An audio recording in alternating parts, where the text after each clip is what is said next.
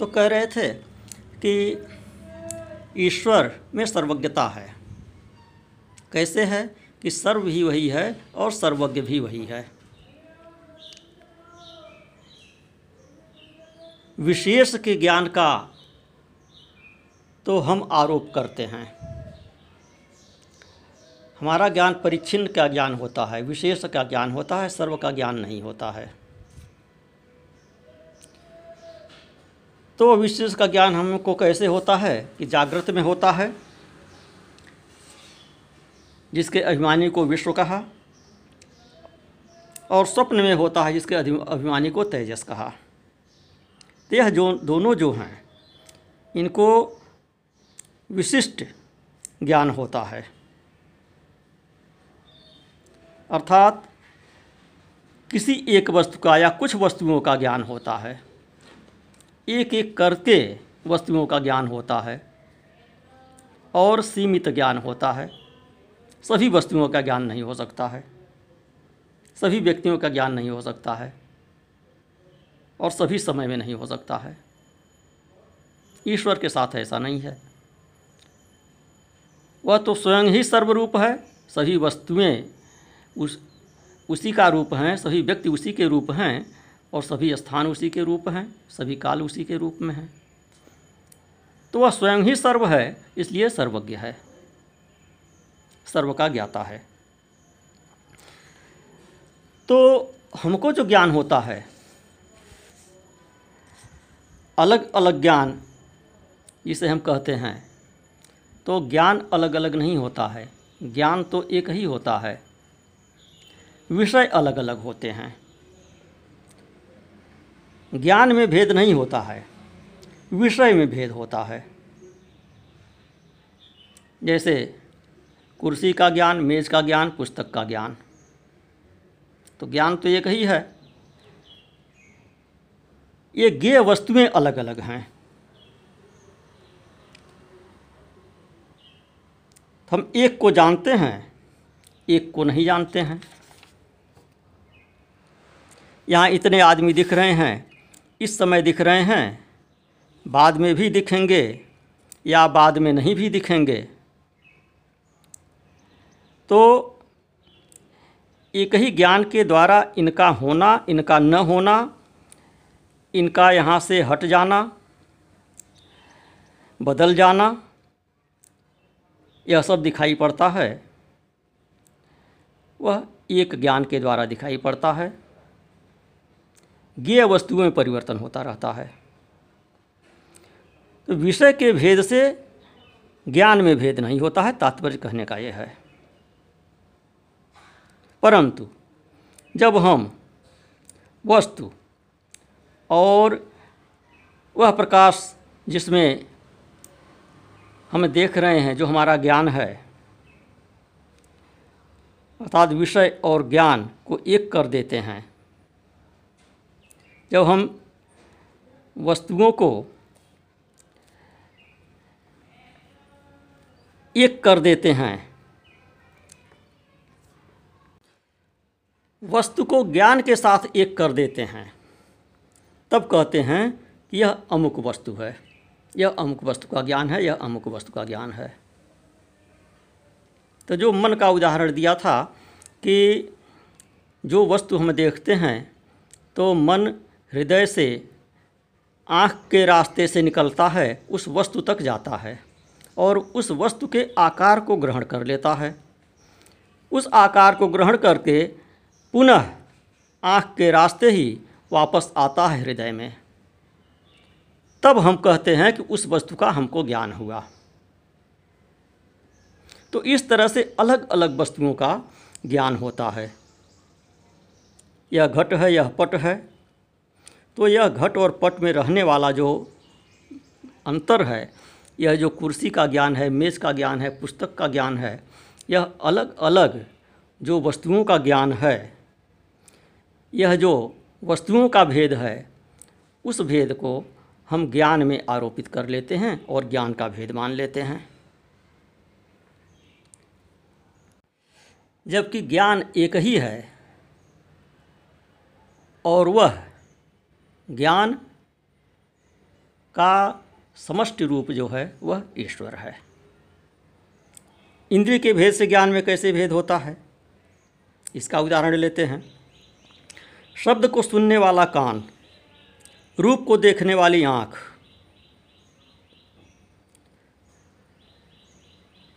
घ्राण, सुगंध का अनुभव करने वाली घ्राण शक्ति।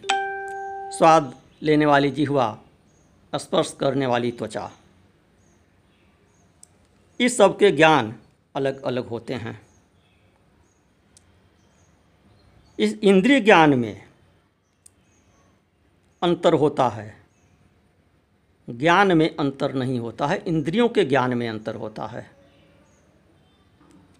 इंद्रियाँ अलग अलग विषयों का ज्ञान प्राप्त करती हैं।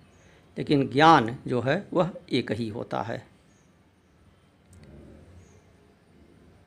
भेद विषयों का है, भेद इंद्रियों का है, भेद ज्ञान का नहीं है। पहले बता चुके हैं कि मन ही यह ज्ञान ग्रहण करता है। ज्ञान का ग्रहिता मन है। तो जिस इंद्रिय के साथ मन संयुक्त होता है, उसी इंद्रिय का रूप धारण कर लेता है। और वह मन पाँचों इंद्रियों के द्वारा ज्ञान ग्रहण करता है। तो जैसे एक घड़ा ले लें, कोई भी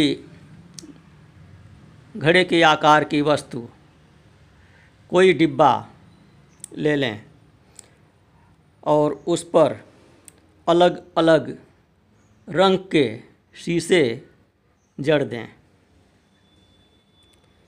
तो अलग अलग रोशनी वहाँ से निकलने लगेगी।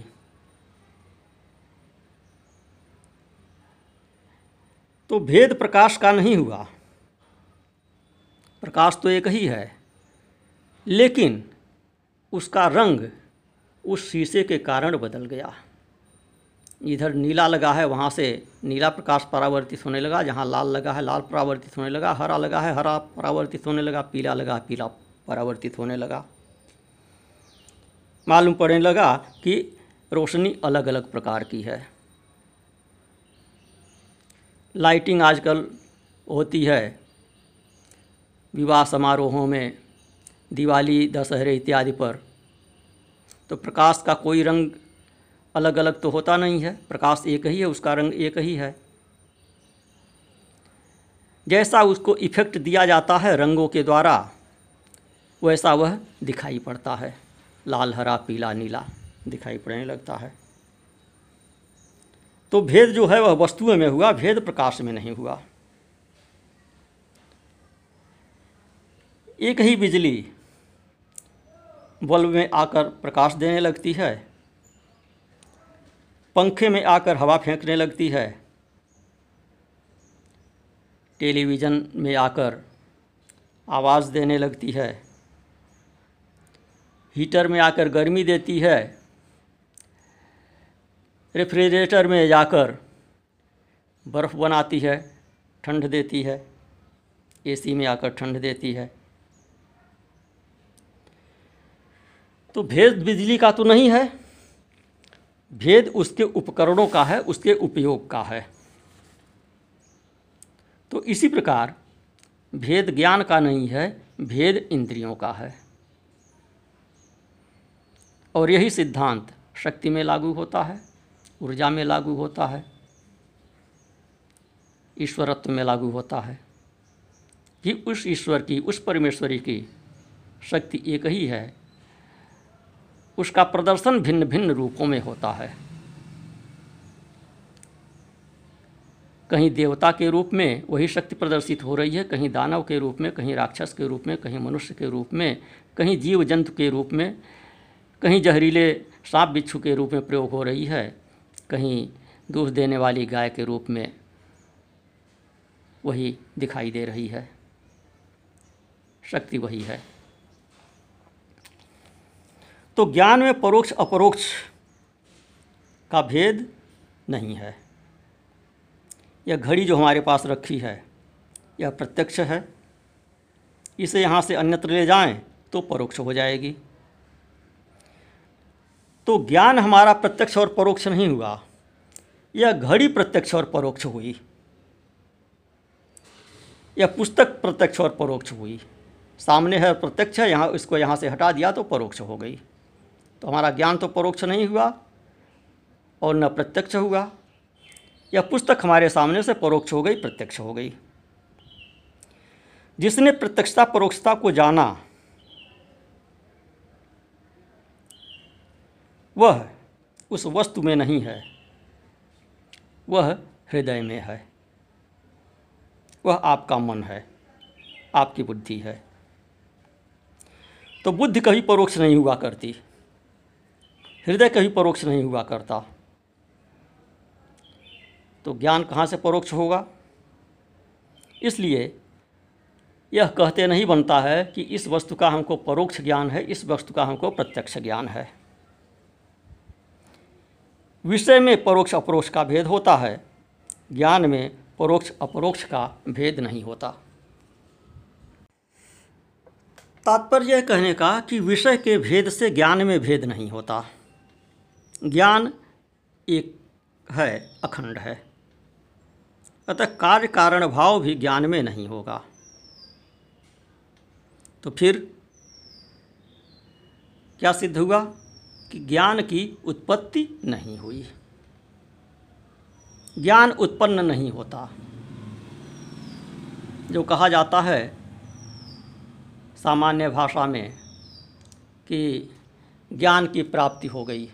लोग प्रश्न करते हैं कि कैसे पता चले कि ज्ञान की प्राप्ति हो गई। तो ज्ञान की प्राप्ति नहीं होती। आप स्वयं ही ज्ञान स्वरूप हैं, जो विभिन्न विषय हैं जिनको आप ज्ञान समझ रहे थे, उनको हटा देने से तो आप स्वयं ही ज्ञान स्वरूप हैं, ज्ञान ही ज्ञान है। और जो जिनको हम ज्ञान समझते हैं जिन वस्तुओं का ज्ञान समझते हैं, वे वस्तुएँ तो मिथ्या हैं, उनमें सत्य है तो ज्ञान सत्य है, जो सभी वस्तुओं में है।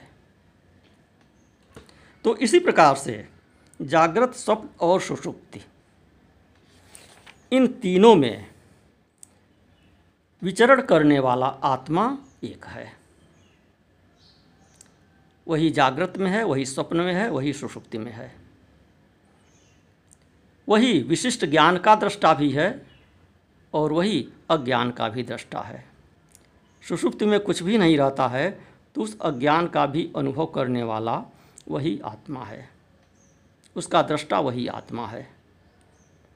जागृत का दृष्टा वही आत्मा है, स्वप्न का दृष्टा वही आत्मा है। तो विश्व का निषेध किए कि विश्व वास्तव में है ही नहीं, नश्वर है। स्वप्न भी वास्तव में है ही नहीं, नश्वर है।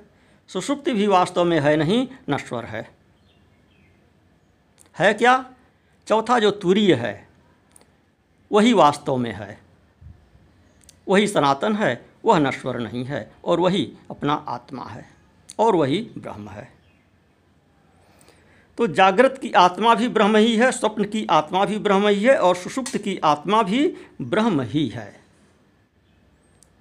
और वह ब्रह्म कौन है कि चौथा जो तुरीय है? वही इन तीनों में रहता है।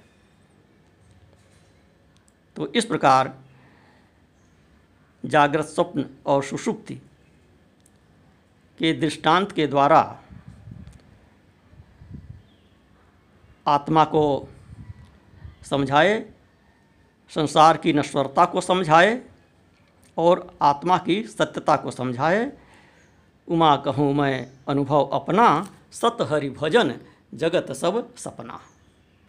इस प्रकार यह सिद्ध हो गया कि जागृत भी स्वप्न है, स्वप्न तो स्वप्न ही है, अथवा स्वप्न भी उतने समय के लिए जागृत है जितने समय स्वप्न दिखाई देता है। और जागृत भी स्वप्न की ही तरह से है, और सुषुप्ति का जो आनंद होता है, वह भी उतने ही समय के लिए है। वह अज्ञान मूलक आनंद है, वह अज्ञान का आनंद होता है और उसको हमें ज्ञान के आनंद में बदलना है, उस सुषुप्ति को अस्थाई करना है। अस्थाई वह कैसे होता है? समाधि के द्वारा होता है। सुषुप्त का की उपमा समाधि से दिए और समाधि के बाद भी जो चरम आनंद है, वह तुरीय का आनंद है, ब्रह्म का आनंद है, ब्रह्मानंद है, परमानंद है। वही परमानंद है, वही परमानंद है, वही परमानंद है। नारायण, इस प्रकार यह प्रकरण जो चल रहा था, तुलसी रामचरितमानस की चौपाई कि उमा कहूँ मैं अनुभव अपना, सत हरि भजन जगत सब सपना। इस पर व्याख्यान की यह श्रृंखला को यहीं पर विराम देते हैं। अब योग शास्त्र में जो चौथी वृत्ति निद्रा की चल रही थी, उसकी व्याख्या के क्रम में इसको बताए। अब पांचवी वृत्ति स्मृति पर अगला प्रवचन करेंगे। पाँच वृत्तियाँ पुनः स्मरण दिला दें कि प्रमाण विपर्य विकल्प निद्रा स्मृति। यह पाँच हैं। वृत्तय पंचत यह क्लिष्टा, अक्लिष्टा।